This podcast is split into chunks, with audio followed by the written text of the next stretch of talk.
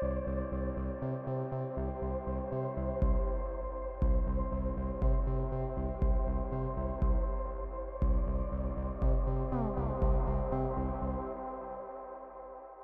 привет! С вами новый выпуск подкаста «Это базис». Сегодня а, введем выпуск я, Роман Колеватов. А, всем привет, я Денис Прокуронов. И у нас в гостях Рома Гельментинов, а, кандидат исторических наук, член РСД и просто наш хороший друг. Всем привет. Сегодня мы хотели бы проговорить про то, про что мы обычно не думаем, что нам кажется супер очевидным – что все время у нас на глазах, но при этом мы об этом не думаем, а именно о еде, о политэкономии и еде. Вот, и поэтому мы хотели бы разобрать эту тему с точки зрения политэкономии. Это идеальный выпуск для того, чтобы вы могли тоже вместе с нами позавтракать или пообедать и смотреть новый выпуск «Это базис». Да, да, это вообще прекрасно. Ну что, давайте начнем. Э, давайте попробуем оттолкнуться от нашего любимого здравого смысла и подумать, почему вообще важно говорить о еде э, именно сегодня, спустя год, после того, что происходит вокруг нас, рядом с нами. И тут можно от, оттолкнуться, как нам кажется, от трех ключевых моментов. Во-первых, как вот можно быть леваком и не быть веганом? Вот как вы думаете, какой тут может быть краткий ответ на это? А, ну, как будто бы легко. То есть мне кажется, что не все левые сегодня там э, придерживаются вот такого подхода к еде. А, более того, наверное, те, кто придерживается такого подхода, не обязательно являются леваками. Вот, то есть тут какая-то сложная связь.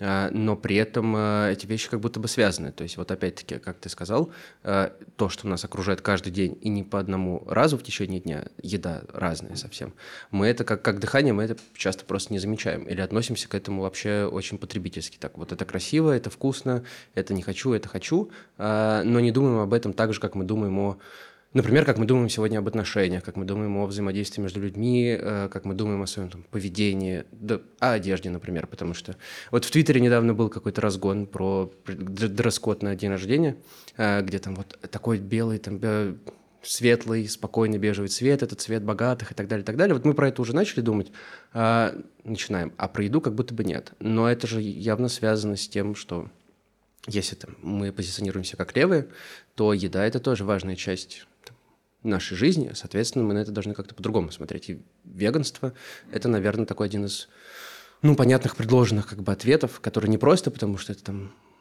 здоровая еда, полезная и так далее, а потому что здесь есть какой-то политический жест, наверное. Да, слушайте, я, конечно, э, я как сам лично веган, я вас, конечно, всех призываю переходить на растительное питание. У нас тут, конечно, бутики все с веганской очень вкусной колбасой, но э, я здесь не согласен с какими-то там товарищами, которые говорят о том, что мы должны э, все массово взять и просто разом перейти. Это просто чисто этический выбор, да, который человек делает или не делает, да, и, соответственно, э, его нужно просто сделать, да. Э, мне кажется, в таком, в таком подходе теряется классовый подход. Да, конечно, быть веганом это, это определенная привилегия. Это привилегия в, в, прежде всего экономическая, да, э, веганская колбаса, она стоит не сильно дороже, но, э, чем обычная мясная, да, но у тебя долж, должна быть дополнительная время, должна быть как бы сила дополнительная, чтобы ты не в ближайшей пятерочке купил грудку куриную там почти за бесплатно, а сделал еще сколько-то там вот дополнительных движений э, для того, чтобы дойти там до другого магазина, где она есть. Это не просто как бы до другого магазина, не везде такие магазины вообще есть. Да, да, да, конечно. И это не только класс, это еще и, конечно, гендер, да, потому что если вы, скажем, э, одинокая мать, которая должна, которая полагается на институты там социального государства, отправляет ребенка в детский сад и в школу, а, воспитывать ребенка в веганстве это очень сложно, да, это как бы, это еще и сопротивление огромное вот этих государственных институтов,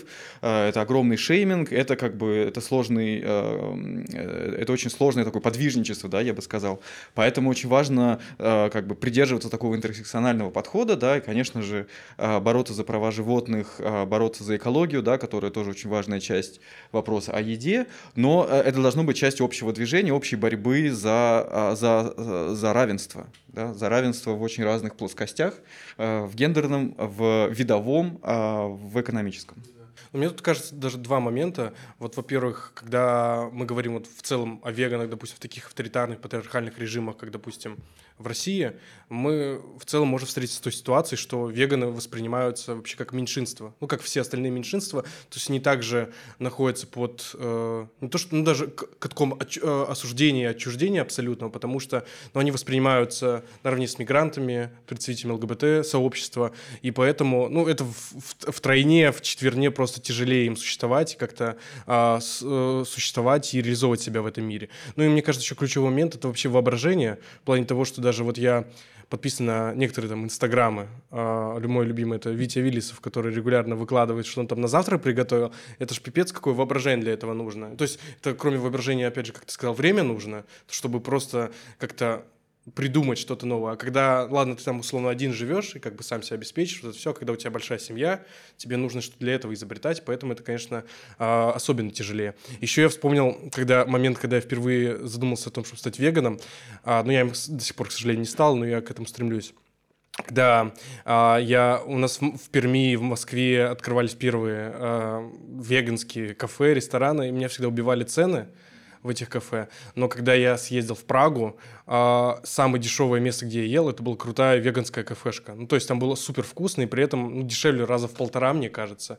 И, ну, то есть это говорит все равно о том, что в России до сих пор просто, опять же, это такая классическая ситуация, что веганы — это, как правило, более обеспеченные люди, и поэтому тут, конечно, нужен более адекватный подход, мне кажется, в этой сфере, что не нужно всех так агрессивно склонять к тому, чтобы стать вот веганом обязательно. Ну, это все, конечно, долгий очень процесс. Да, это на самом деле очень большой вопрос, да, почему вообще э, нужно, почему веганский бургер стоит дороже, чем, чем обычный мясной бургер, да, это, казалось, это кажется совершенно противоестественно, да, казалось бы, тут целое животное, с ним нужно что-то делать, его нужно кормить, да, но почему-то мы там за курицу, за, там, за говядину платим меньше, чем за бургер, сделанный из сои и из там, гороха, да, это на самом деле очень такой странный и очень сложный момент, очень интересная э, как бы динамика, да, которая связана с рынком, которая связана, я бы даже сказал так, не с рынком, а скорее с, э, с капитализмом, который, который намного больше, шире и сложнее, чем рынок, да, и зачастую капитализм действует как такой, как, как система, э, идущая против рынка и подавляющая рынок. Вот тут я перебью тебя чуть-чуть, mm-hmm. добавлю. У нас в выпуске про а, экономическую идеологию как раз было о том, что рынок, как бы как представление о рынке, это немножко одно, а, чем сам, само течение хода капитализма. Поэтому тут можно как раз потом переслушать еще наш там, предшествующий выпуск про это, что иногда действительно капиталистические игроки силы действуют вообще не в соответствии с этими вот идеалистическими прекрасными описаниями там рынок. Про... Конечно, конечно. Я к этому, а, к этому и отсылаю, да, к, к разговору, который уже был а, на подкасте, к, к разной литературе, а, которая связана с этим вопросом. Да. Проблема в том, что когда мы используем любые ресурсы, которые мы получаем из окружающей среды, еда в том числе, да, то есть еда это очень как бы глубоко погруженный такой товар, да, погружен именно в окружающую среду, э, в котором прибавочная стоимость, она как бы ее относительно немного, да, то есть это не какой-нибудь компьютер, да, где от этого изначального там какого-то кусочка э, минерала осталось совсем чего-то немного, а больше и больше и больше и больше и больше человеческого труда. Здесь наоборот, вот как бы мы берем просто вот кусок окружающей среды и что-то с ней совсем...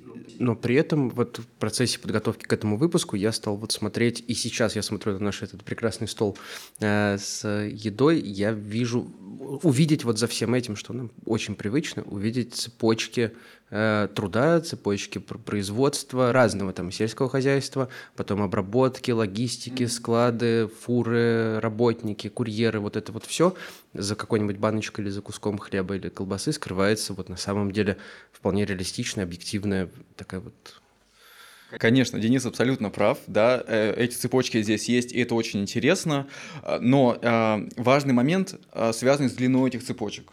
Да? В айфоне эта цепочка будет в сотни раз длиннее. Да, чем у, у черешни, который у нас на столе здесь. Не, я, я даже не спорю, я просто делюсь таким вот... Э, мне это немножко взорвало мозг, именно mm-hmm. попробовать так вот материалистически в каком-то смысле посмотреть на то, что нас как бы окружает. Так... Когда мы анализируем дистрибуцию, логистику, там, э, э, маркетинг, связанный с едой, э, мы находимся на привычной для марксистов э, почве, да, то есть мы изучаем отношения эксплуатации, да, сколько, э, сколько капитал может э, не доплачивать работникам и откуда берется прибыль. Да, и э, последние пара десятков лет э, марксисты делают интересный такой поворот в сторону от э, дискуссий о эксплуатации к дискуссиям об а, апроприации. Да, то есть это что-то, что на, на, на самом деле находится даже вот за пределами вот этой привычной для нас сферы, а, находится где-то вот дальше и глубже. И как раз вот стоимость э, бургера, она связана именно с этим. Да, потому что да, то есть как бы основной способ, лучший способ а, а, продать любой продукт – это снизить его цену. Да, то есть чем, чем он дешевле, тем больше людей его купит, э, и э, снижается цена разными способами. Да? Например, э, там, Макдональдс, его преснопамятный, да, теперь вкусная точка, в любом случае это суперэффективная машина а, там, разных э, технологий организации труда, а, э, это разные технологические цепочки, которые позволяют суперэффективно а, как бы организовывать производственный процесс. Но еще одним очень классным способом является как бы еще, еще одним классным способом снижения стоимости товаров, в данном случае бургера, это обобществление издержек. Это когда как бы часть э, расходов, которые связаны с производством того или иного товара, переносится с цены э, бургера на всех остальных. Да, и это вот очень, на самом деле, такой интересный, э, интересный момент. И как раз вот здесь вот происходит расхождение между капитализмом и рынком. Потому что рынок совершенно не отражает э, общественные издержки, связанные с производством бургера. Да, когда вы э, э, держите огромный индустриальный комплекс по производству говядины, э, происходит гигантское, э, э производятся огромные издержки, э, связанные с уничтожением окружающей среды. Да, то есть корова это, это, это машина по производству парниковых, э, парниковых газов. Да, то есть э, навоз, сама корова, э, это гигантские шаги в сторону климатической катастрофы. Но вот эти издержки, которые несет все человечество в целом, они никак в стоимость бургера не попадают. Да, и поэтому э, обычный мясной бургер оказывается относительно дешевым, да, потому что у капитала есть возможность э, вот эти свои издержки просто перенести, перенести на всех остальных. Да, и вот здесь э, очень важно говорить именно о политэкономии еды, не об, не об экономике в смысле неоклассическом таком, рынок, э, спрос, предложение, э, равное отношение агентов. Это совершенно не так. Да? Это все возможно исключительно потому, что те сообщества, которые первыми попадают под удар климатической катастрофы, это самые бесправные сообщества, это сообщества, которые э, не могут э, какому-нибудь гигантскому э, концерну по производству мяса сказать, извините, пожалуйста, мы не хотим, чтобы наша, там, э, наш штат Керала в Индии превратился в пустыню. Мы с этим не согласны. Давайте вы больше не будете делать говядину.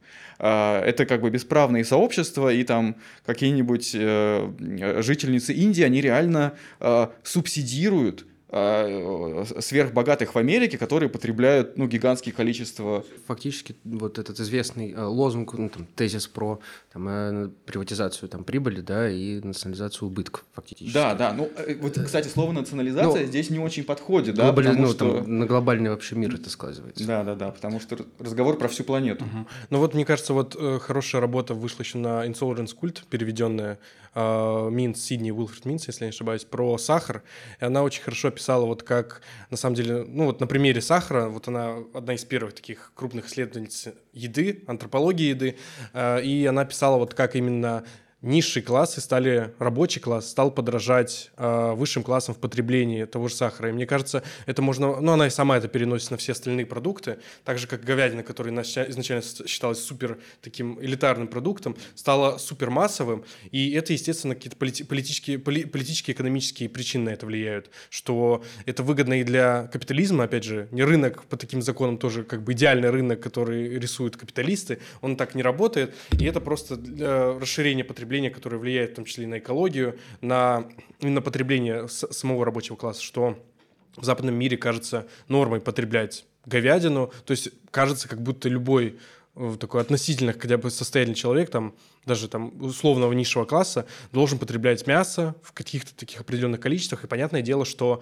это не всегда так было, и это развивается с развитием капитализма. И то есть это идет экстенсивно, и понятно, что к такому идеальному состоянию это ничего не может привести абсолютно. Вот тут у меня возник такой вопрос, скорее как бы не от меня, а тот, который может возникнуть вот в этой области здравого смысла. Есть, наверное, большое количество, даже не наверное, точно, большое количество скептиков относительно там проблемы экологии, от того, что там человечество находится в кризисе экологическом. А, наверняка найдутся и те, кто, даже слушая, может быть, выпуск, задумаются о том, а не преувеличиваем ли мы проблему тем, что вот как в той схеме, которую вот ты описал, а, о том, что на самом деле это глобальный там процесс, который затрагивает как бы всю планету, потому что человек увидит там слушая наш выпуск, свою еду и такой, ну, как это связано с каким-нибудь производством вообще в другой части света? То есть, скорее всего, может возникнуть скепсис. Вот что бы ты ответил на такой вот, не преувеличиваем ли мы э, проблему?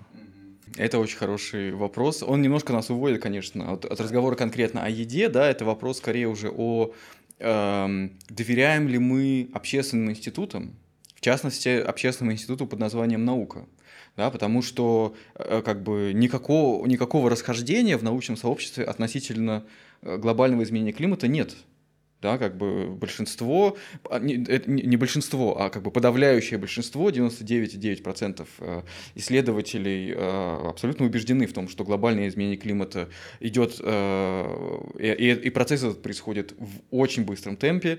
Причиной этого процесса является деятельность человека, проанализированы источники как бы выбросов парниковых газов, да, и как бы личный выбор, который можно сделать, да, вот, вот что маленького можно сделать, как отдельный человек э, в этом процессе, да, отказ от мяса на самом деле это намного больший шаг, чем, скажем, даже отказ от автомобиля личного, да, именно потому что как бы вот в этой сфере происходит как раз очень большое обобществление вот этих издержек, да, то есть э, производство говядины – это не только сами там пукающие коровы, да, то, над чем все любят смеяться, но, видимо, люди, которые никогда не выращивали коров самостоятельно, никогда там их не видели, да, те, кто их выращивал, я передаю всем привет, кто там из каких-то сельских э, районов, вы, конечно, знаете, что это такое, да, действительно, это гигантский завод по производству метана. Плюс э, огромная проблема с животноводством связана с, с, э, с тем, чем этих коров кормить да, то есть они а, э, в рекламе вам показывают гуляющих там по, по лугу коровок, э, которые так мирно пасутся, а потом показывают Милку, да, как бы... Главное не Милфу, Да, а, и это не имеет никакого отношения к реальной ситуации, да, для того, чтобы мы с вами каждый день могли там потреблять там по 300-400 грамм говядины, э, функционируют гигантские машины, такие гигантские заводы по производству этого мяса, да, коровы никогда не выходят наружу, они никогда не видят э, травы, и они питаются э, там специальными комбикормами, соя, э, в первую очередь соя, кукуруза, это все очень такие калорийно богатые э, продукты, да, которые, э, собственно, и выращиваются на, на полях. 70% полей по всему миру это не э, поля, на которых растет еда для нас. Это еда, которую едят коровы, а потом мы уже едим коров. Да? И если бы мы ели непосредственно эти калории, которые выросли, мы могли бы резко сократить э, количество там, посевных площадей по всему миру, э, мы могли бы восстановить леса, но сейчас мы этого не можем сделать, потому что каждый вложенный калорий в корову, э, он дает только там одну сотую часть, если даже не меньше. Да? То есть мы теряем очень много ресурсов да, вот, э, в, в процессе передачи э, питательных веществ из земли к нам. Ну, я думаю, можем как-то суммировать по этой части, именно по стоимости еды. То есть, мне кажется, Рома достаточно подробно объяснил, что то, что мы потребляем в виде мяса, ну, то есть животного мяса, оно не отражает реальную стоимость, потому что, по сути, все издержки производства не перекладываются на общество в целом, это отражается на экологии, поэтому в том числе большой вклад в изменение климата вносят не только там а, автомобили личные, там заводы, но также это и сельское хозяйство, а, сверхпотребление, можно сказать, сельскохозяйственных животных, которые выращивают на убой, потому что ну, они выпускают а, тот же метан, который влияет на экологию, из-за этого от этого страдаем все мы, но при этом нам кажется, что это потребление является, ну, сущностным для нас, что мы не сможем как бы без этого животного мяса жить. На самом деле это не так, и это объясняет в том числе, почему веганские бургеры дороже. Так, если, если мы переносим на это. Классная мысль, про, прости, вот про... Есть представление, видимо, ну, по крайней мере, я слышал такое в общении там со знакомыми и так далее, что вот сельское хозяйство – это что-то такое не влияет на экологию, в том смысле, что это чистое, это какое-то зеленое, это, это не огромный завод по производству, который в воздух там выкидывает огромное количество там плохих веществ опасных. Вот, но сельское хозяйство это не вот это вот не картинка, которую нам показывают, что все. Ну, учитывая, ну может раньше это не такой эффект, конечно, был, но учитывая, что большая часть сельского хозяйства, ну, которое должно обеспечивать такое сверхпотребление по сути мяса, оно сосредоточено не каких-то там фермеров условно таких, которых там 5-10 коровок, а это э, громадные агрокомплексы, где там могут тысячи коров просто концентрироваться, а, бесконечно пукать и загрязнять нашу а, нашу среду окружающую окружающим. Вот. Ну и, конечно, вывод главный, что мы едим слишком много мяса по сравнению с домодерными сообществами. И поэтому, я думаю, можем перейти вообще к следующей части и обсудить, как закладывалась калорийная основа современного капитализма. Э, давайте посмотрим. Вот э, промышленная революция, по сути, ну, начинающая с Англии, сделала необходимость, чтобы рабочие, много рабочих, ну, сначала мужчин, потом женщин, детей, а, концентрировались в определенных местах, выходили на работу по звонку, от звонка до звонка работали, из-за этого нужно было менять в целом привычки, менять э, привычки сна. При, понятно, что первые, особенно рабочие, которые там в середине, второй половине 18 века в той же Англии появились, это бывшие крестьяне, которые обезземеленные крестьяне, которые до этого вообще не жили в городах в основном, в массе своей, и у них были совершенно другие привычки. Они работали по-другому, то есть у них не было такого, что есть какой-то такой суровый режим, что кто-то за тобой контролирует, если ты, конечно, не крепостной крестьянин, но даже у крепостных там э, режим работы так не контролируется, грубо, говоря. А, а, но при этом, когда проходила промышленная революция, понятно, что проходила не так, что крестьяне вдруг захотели стать рабочими, их сгоняли, обезземеливали, то есть это абсолютно искусственный процесс, а, регулируемый, а, и в итоге они попадают на фабрики, попадают в большие сначала еще общежития, в которых они жили, и э, даже и сами они, и прежде всего их э, работодатели, так сказать, капиталисты крупные, понимают, что в такой суровой системе нужно им как-то воспроизводить себя каждый день и возвращаться на работу. И, конечно, тут опять ключевой момент, о котором забывают, мне кажется, и многие историки, и вообще кто исследует экономику с середины 18 века, это вот еда прежде всего. Потому что, чтобы работать в такие, на износ, нужно и больше питаться. И поэтому было бы хорошо поговорить, вот как на самом деле менялось вот такие при, э, привычки э, питания, привычки еды в, с наступлением э, современного капитализма. Да, это, конечно, очень интересная, очень интересная тема. Я, честно говоря, с большим скепсисом отношусь, когда там леваки начинают романтизировать до капиталистические там средневековые общества, да, как там все классно жили, там никакого тебе начальника делай, что хочешь не будем забывать там о аб- абсолютно там архаичных и э, очень жестоких системах угнетения, которые существовали в средневековой Европе и там вообще как бы в, в домодерных обществах по всему миру, но очень важный э, элемент связанный, да, то вот то, то, о чем Рома уже начал говорить, связанный с контролем. Да, то есть э, э средневековый крестьянин, даже крепостной, э, он, он не находится под таким контролем, как э, индустриальный рабочий, да, и, соответственно, он сам э, выстраивает э, свою э, как бы ритм своей работы, и этот ритм на самом деле очень глубоко завязан именно на, э, на структуру питания, да, то есть производительность сельского хозяйства оставалась очень, очень низкой вплоть, вот, э, вплоть до индустриальной революции, связанной с ней зеленой революцией, э, да, то есть крестья, крестьяне жили скорее такими э,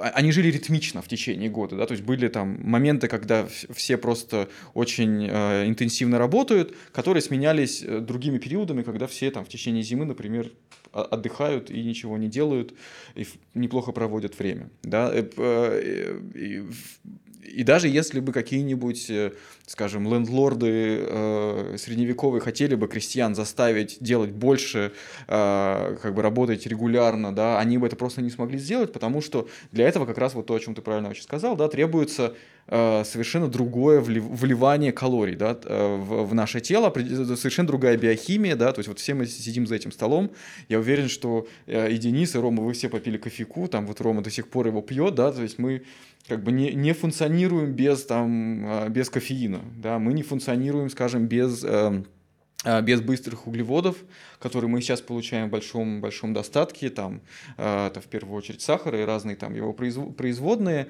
да, э, которые позволяют э, работать пятидневку, да, э, в 7 утра встать в ноябре и попереться на эту отвратительную работу. Если бы вы ели репу, да, вы проснулись, по поели репы, даже если у вас ее много, вам потребовалось бы столько сил на то, чтобы эту репу переварить, вы бы никуда не пошли. Да, то есть, ну...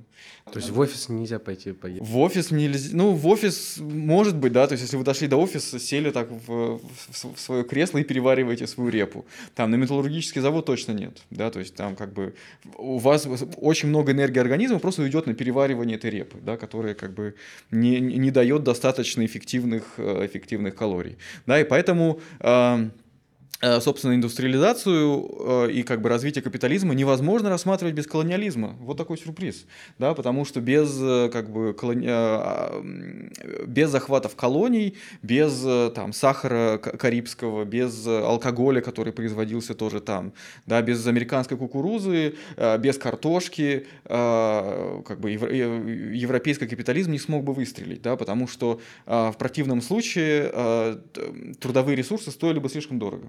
Да, то есть для того, чтобы прокормить там э, гигантский завод где-нибудь в Манчестере, потребовалось бы там а, отведение земель площадью там в три Англии. Да, то есть без этого бы э, без этого бы просто не случилось вот э, удешевление рабочей силы. Да, то есть крестьяне на самом деле стоят намного дороже, чем промышленный рабочий, потому что промышленному рабочему доступна дешевая, дешевая еда.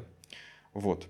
И с этим связан, кстати, очень интересный такой исторический, э, политический конфликт в, э, в Британии как раз периода индустриализации, конфликт между промышленниками и э, землевладельцами, да, землевладельцы, которые требовали от государства протекционистских тарифов, чтобы защитить внутреннее производство зерна от, от, от внешних, как бы, от, от, от дешевого зерна из, из, извне, они боролись против эм, хозяев фабрик, которые говорили, подождите, чтобы мы могли платить мало своим рабочим, нам нужно, чтобы ввозилось э, э, дешевое зерно из-за границы, э, и тогда как бы у нас все работает. Если они будут питаться местным дорогим каким-нибудь йоркширским э, э, зерном, или я не знаю, откуда они там, э, где, где они его выращивали, внут, внутри э, Англии, э, труд, э, труд стоил бы слишком дорого, и никакая индустриализация бы просто не произошла. Это важно именно потому, что фабрикант условно на в, там,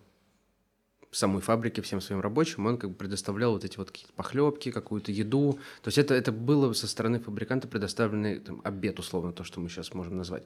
Или же ты говоришь больше про историю, что рабочий сам бы покупал, э, чем бы он кормился в городе вот на своих там рабочих окраинах. То есть тут, кажется, это важно уточнить, как это...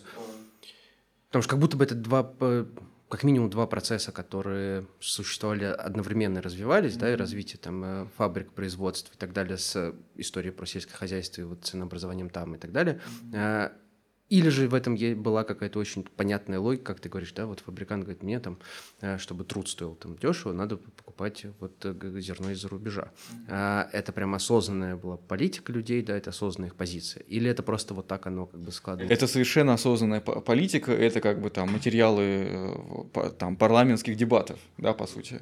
А, я не уверен, что это вот очень важный момент, кормили ли фабриканты сами своих рабочих, или просто они выплачивали им э, зарплату, чтобы сами рабочие себя обеспечивали да, ресурсами, потому что э, в конечном счете как бы классический, э, классический капитализм – это а, условие, когда рабочим оплачивается вот ровно столько, чтобы они просто не умерли от голода. Просто спрашивая, вот задавая свой вопрос, я как раз хотел, чтобы ты чуть больше прояснил вот эту историю про э, стоимость там, труда, связанного с какой-то верхней планкой, чтобы не больше, э, чем ты, для того, чтобы ты смог вернуться на следующий день на работу. Но и не меньше, потому что иначе ты действительно просто не доползешь до до этой фабрики. А Давид Рикардо называл это железным законом заработной платы, да, что заработная плата всегда будет стремиться вот к этому минимальному уровню э, необходимому для воспроизводства трудовой силы, да, то есть мы платим вот, вот столько, чтобы ты мог прокормиться, прокормить там свою семью и своих детей,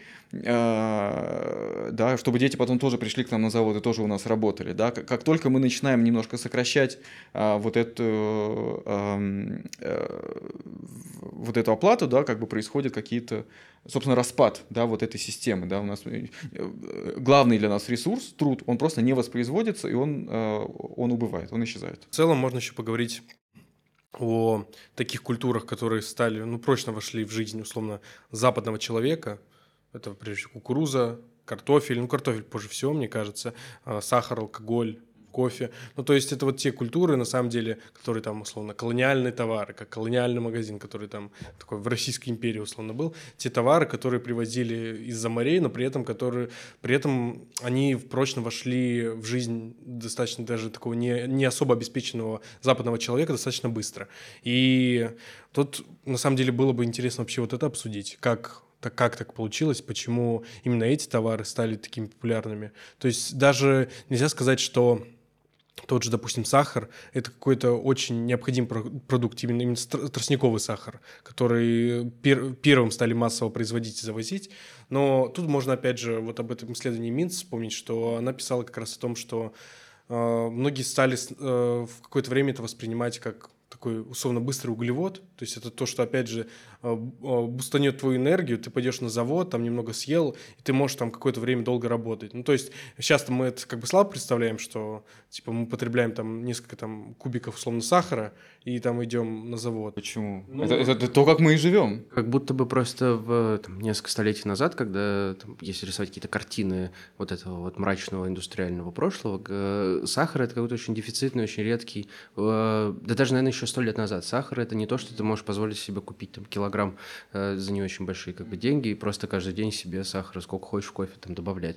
А, но раньше это вот если у тебя есть кусочек сахара, ты его по чуть-чуть как-то, то есть это не как бы бустанет, но не для всех. Да, ну то есть он стал все равно в какой-то момент гораздо более массовым, уже даже там он написал про э, конец 15 века, что его стали там тоннами буквально поставлять ту же Англию, которая еще не имела своих колоний э, в в Америках, но при этом уже поставляли такими большими количествами, и в какой-то момент это стало тоже каким-то таким ключевым продуктом, ну, там, наравне с кофе, условно, там, к веку 18-19 они стали такими же ключевыми продуктами.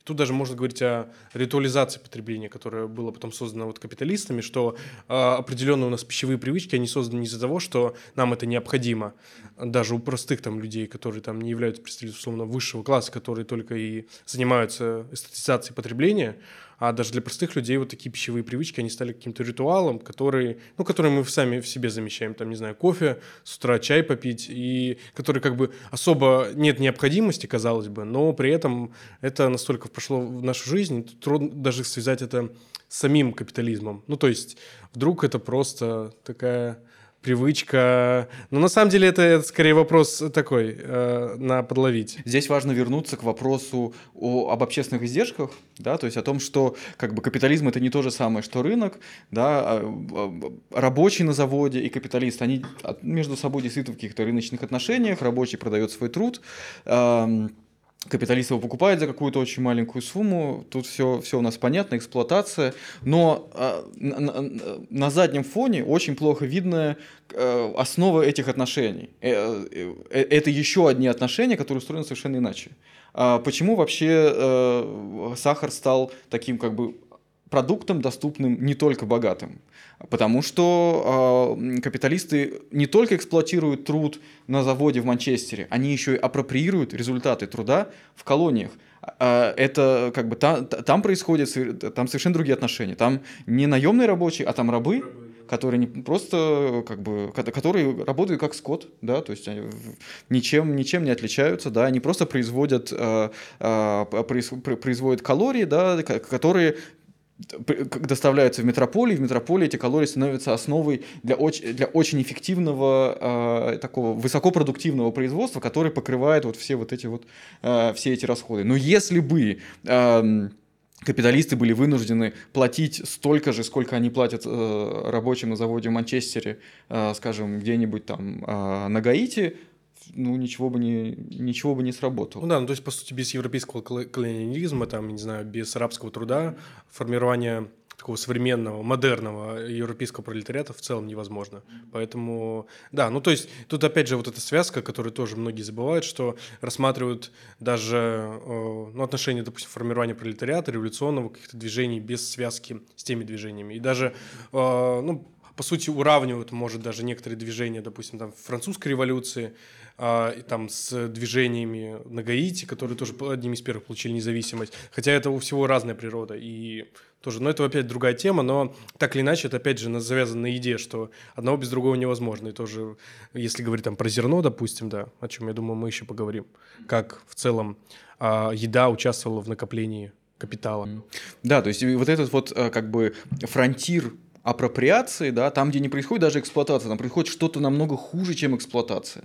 Да, там, где просто ресурсы забираются, и даже не, э, э, капиталисты даже не пытаются заниматься воспроизводством вот этой материальной основы э, там, производства сахара и всего на свете, это на самом деле очень большой такой, это очень большой, э, очень большой фронтир, э, это как бы, это э, апроприация, это называется апроприация природы, да, то есть мы эксплуатируем труд, при этом мы апроприируем природу, и природа на самом деле предстает в очень разных формах здесь, да, то есть это, с одной стороны, труд не белых рабочих, которые как бы, ну это не совсем люди, да, это же, ну как бы какие-то такие дикари, да, это, ну вот ими движет там, это вот как бы есть лошади, ослы, есть чернокожие наши рабы, а, это эксплуатация, собственно, природных ресурсов, да, то есть там разработка минеральных ресурсов, там а, собственно, эксплуатация окружающей среды, в смысле э, отходы, да, которые мы сбрасываем туда. А, и это еще очень важный вопрос с гендером да, то есть э, домашний неоплачиваемый труд, это вот совершенно вот в той же коробочке, да, это же э, абсолютно естественная вещь, да, то есть как бы, ну, женщина же она рожает детей не для и воспитывает их не для того, чтобы ей за это заплатили, правильно, это же ее природная, природный позыв, да, и, соответственно, это тоже очень важный такой элемент, без которого воспроизводство рабочей силы, необходимой для капиталистов, просто не работает, да, это вот очень важно как бы видеть это вот в такой большой сложной динамике. Да, и я думаю, тут можно тоже, опять же, суммировать по этой части, что, э, ну, как мы уже несколько раз сказали, что современный капитализм, во-первых, э, не был бы возможен без не просто эксплуатации, а просто уничтожения человеческой природы через рабство, которое процветало в американских колониях. Европейский пролетариат не, не стал бы пролетариатом, не революционизировался бы без еды, которая поставлялась из э, колоний. А, ну и, конечно, можно сказать, что по сути весь а индустриальный труд, вот эта э, регулярная, регулярная занятость, расписанная четко по дням рабочая неделя, когда, по сути, вся наша жизнь вертится вокруг работы, то есть, ну, по сути, э, ну, как бы капитализм выгодно, чтобы мы идентифицировали себя через работу, что нас бы что связывало с жизнью, так это работа. Она невозможна без а, вот как раз вот такой калорийной основы капитализма, когда нам нужно питаться больше, регулярно, иметь какие-то ритуальные привычки, которые и нас бы держали в тонусе, позволяли бы нам вообще существовать, ну и при этом э, давали бы какое-то видимое как будто счастье от жизни, что счастье в еде и так далее, в потреблении бесконечном.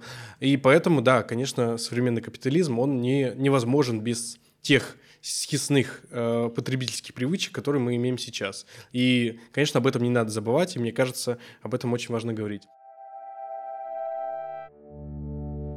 Ну, тут есть ощущение, что мы как бы затронули, хорошо описали вот этот момент про возникновение, все эти вот процессы, связанные с э, появлением там индустриального труда, с, как это связано с э, эксплуатацией там рабства, вот, вот это все мы обсудили, вот момент появления этого, да, но как будто бы за последние там э, вот эти прошедшие несколько столетий, это все немножко поменялось. Mm-hmm. Ну, то есть претерпело же определенные изменения, потому что если фабрикант, э, там, политэкономия понимает человека только как вот рабочего, да, то в пределах этих там 12 часов труда, а дальше как бы, ну, в целом плевать, главное, ты вернись на рабочее место.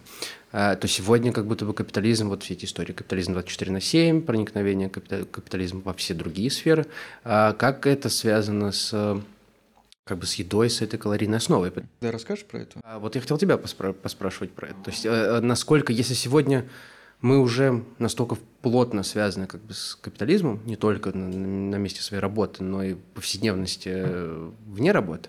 А какое место в этом занимает еда? То есть, с одной стороны, можно там допустить простой ответ, что это уже там статусное, а, показное какое-то потребление, которое связано, там, не знаю, прибавочное удовольствие, вот это вот все, где-то тоже мы едим еду не только для того, чтобы вернуться на работу, да, для чего-то еще, для каких-то там других, э, удовлетворения других потребностей. Но на этом же тоже происходит капиталистический процесс.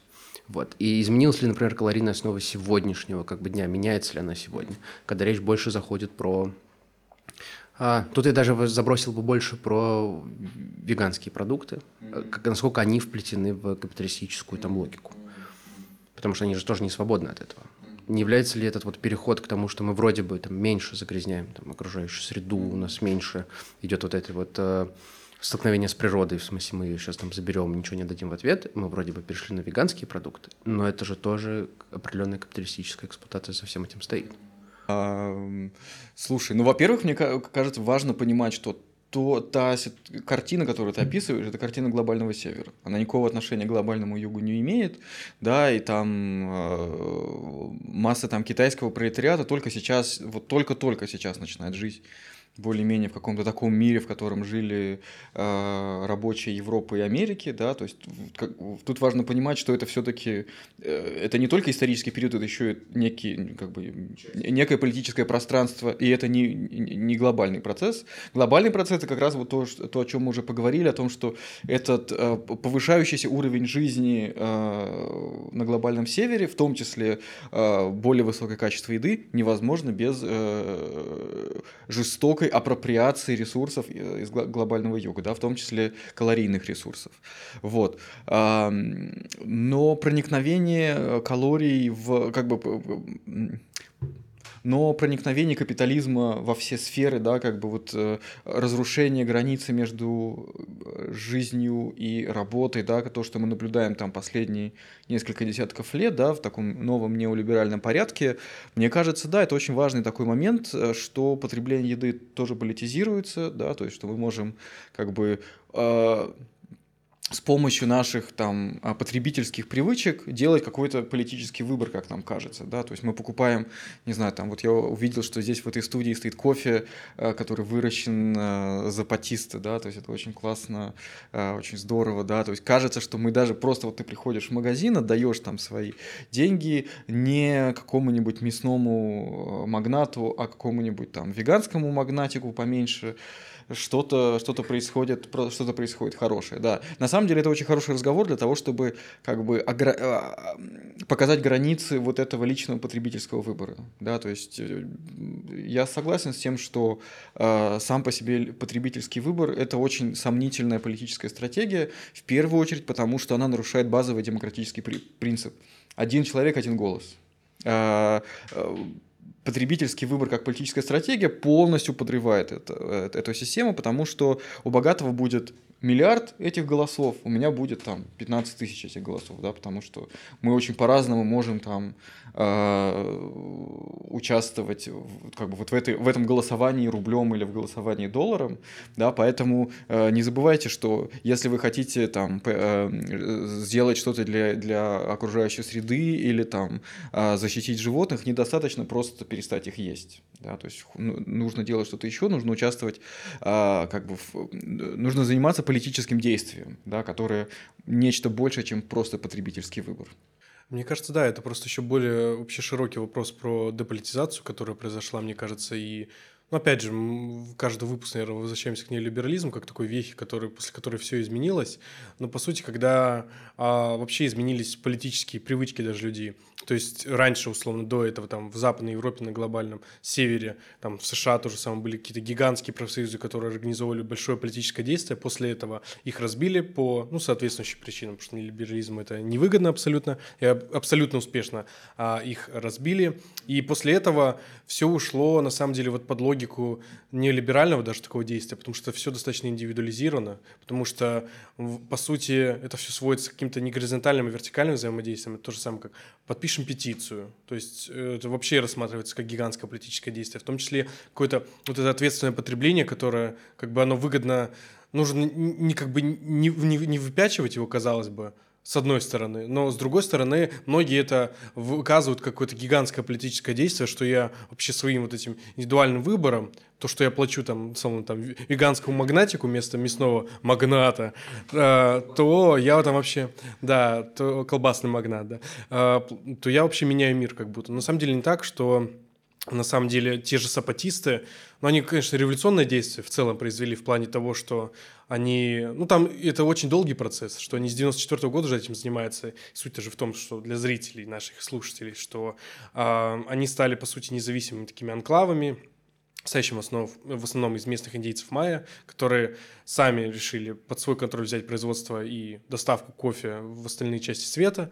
И таким образом они больше получили прибыли себе и, ну, как бы достаточно хорошо живут, в отличие от других. Для них это, как бы, конечно, политическое действие.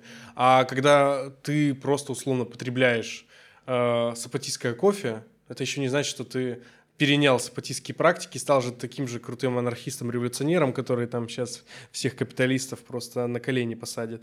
Вот, ну, конечно, конечно, не так. И э, тоже вот, опять же, про ритуализацию потребления, что риту... у нас очень стала ритуализированная еда, мне кажется, такого пика ритуализации еды не было, мне кажется, но я имею в виду, что у нас э, очень много появилось именно условно западного человека, что бы это ни значило, э, каких-то съестных привычек, что много все завязано на еде, что встречи, условно, в кафе, в ресторане, а, потребление каких-то оригинальных продуктов, то, то есть под маркой эко. Ну, то есть очень много завязано на еде стало. И то есть даже это можно изменить, э, э, заметить по изменения в нашем вокабуляре, условно, когда у нас очень стало популярно с какого-то момента слово «кушать». Я даже статью читал, статью читал а, что она стала очень а, больше гораздо употребляться в обыденной речи, потому что, ну вот с начала нулевых, потому что больше появилось мест, где поесть, не только в Москве, но и в регионах, и очень много из-за отсутствия другого действия и там даже развлечения банального, люди очень стали концентрироваться, особенно в России, на потреблении, просто на еде, чтобы попробовать разную еду, и это уже какой-то для тебя entertainment, какой-то опыт, который ты, может, никогда больше не повторишь. Вот, из-за этого, на самом деле, в современном, мне кажется, мире, ну, за счет капитализма это выгодно, что человек потребляет больше, конечно, больше приносит, но при этом он и больше ущерба приносит миру. Это интересно было бы связать с тем, о чем мы говорили вот раньше, когда говорили про манчестерскую фабрику, да?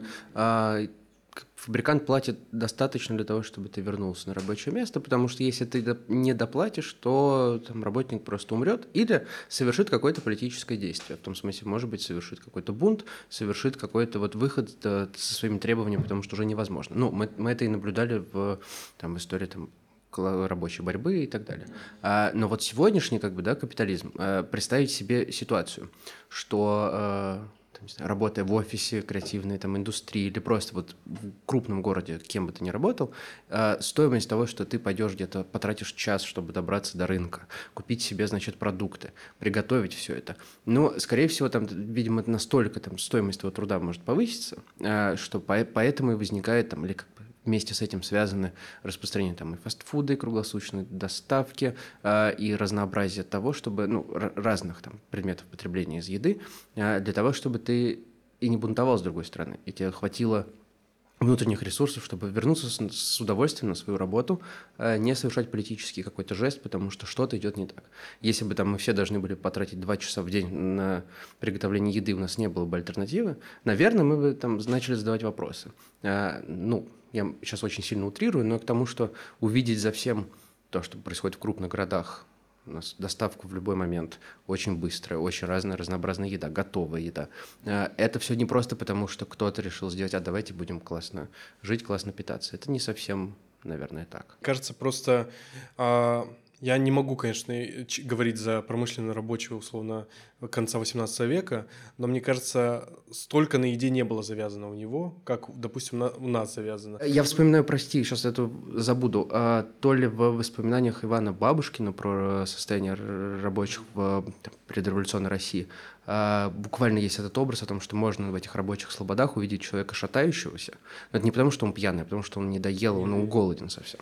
Да, беру свои слова назад. Но в плане, а, если мы даже рассматриваем современного человека, казалось бы, такой как бы потребности в еде нет, но при этом мы потребляем больше гораздо. То есть все равно с каждым условно столетием появля... растет колораж еды, который нам советуют потреблять. То есть, казалось бы, этой потребности нет, ну, условно, для человека, который, условно, живет в постиндустриальном стране, занимается какой-то там креативной индустрией, так или иначе, ну, не завязан на тяжелом труде, тем не менее, для него тоже колораж появляется. Вот нулевка у нас на столах, например. Да. Слушай, я все-таки, вот я слушал ваш разговор, я все-таки, мне кажется, с тобой не согласен, да, вот э, с твоим как бы историческим аргументом в данном случае, да, что мы стали больше завязаны на еду. Это как бы очень такая базовая вещь для человеческих сообществ строить Э, общности через совместное приготовление и потребление еды. Это, ну, там, это, это какая-то так, супер базовая вещь, да, то есть там все, все там какие-то там обряды переходов, э, какие-то там э, воспроизводство семьи, воспроизводство каких-то общин очень завязаны на потребление еды, да, как бы вот вы делите между собой, при, при, преломляете хлеб. Вот и я был в Узбекистане, где как бы это понятная история про плов, когда там даже не просто одна семья, а много семей с самого раннего утра готовят как бы плов. И, и огромная разница между совместным приготовлением плова и доставкой еды э, из вкусвилла. Я бы сказал, что э, тут, мне кажется, все-таки наоборот. То есть мы делаем небольшой шаг от, от еды, а, э, как бы от... Э, я бы назвал это отчуждением от еды. Будто бы еды стало больше, поэтому мы больше от нее отчуждены. Да, да, да. То есть мы, э, мы ее получаем как бы в готовых э, пластиковых, как пла- пла- пластиковых контейнерах, да, и это такой как бы, э, и она превращается, превращается в товар. И она как раз вот теряет, мне кажется, свою как бы ритуальную силу, она, она, да, она теряет свою способность создавать вокруг себя сообщество. Неолиберализм скажет устами там разных людей, что в этом нет ничего плохого, наоборот, это же хорошо. Ты освободил время для того, что просто готовишь еду, ты освободил время для того, чтобы читать книжку, как там э, Маркс говорит, там, сегодня там, утром там, с козами позанимался, потом книжку почитал. Вот у тебя доставка приехала, ты можешь больше времени потратить на, э, на себя. Тезис, что э, доставка еды – это способ эксплуатации, конечно, однозначно так, да,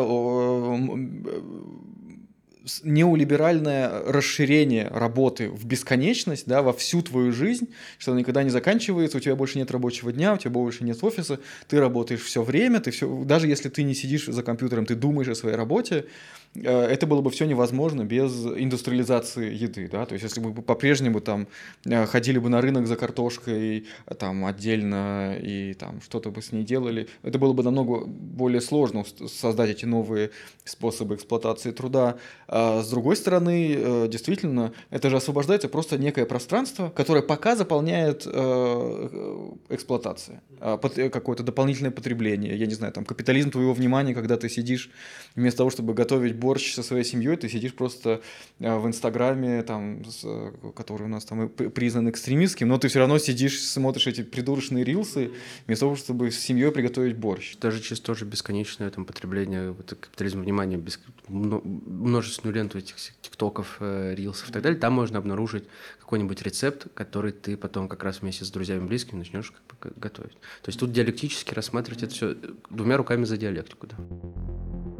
Ну, в общем, давайте пытаемся подытожить. У нас, наверное, вывод будет такой а, короткий, но при этом достаточно обобщенный. Вообще, давайте подумаем об альтернативах организации своих пищевых привычек, о том, зачем думать о еде, о веганстве, когда не побеждена еще большая эксплуатация. Ну, то есть это классический аргумент всегда, зачем думать о феминизме, зачем думать о правах ЛГБТКИА плюс комьюнити, а когда да, ну то есть это все время задается этот вопрос, ну, опять же, из здравого смысла, и при этом очень глупый вопрос, да, зачем вообще об этом думать, об этих проблемах? Вот, вот что это нам дает, зачем? Вот нас еще тут эксплуатируют большие там магнаты колбасные, зачем нам думать о еде вообще?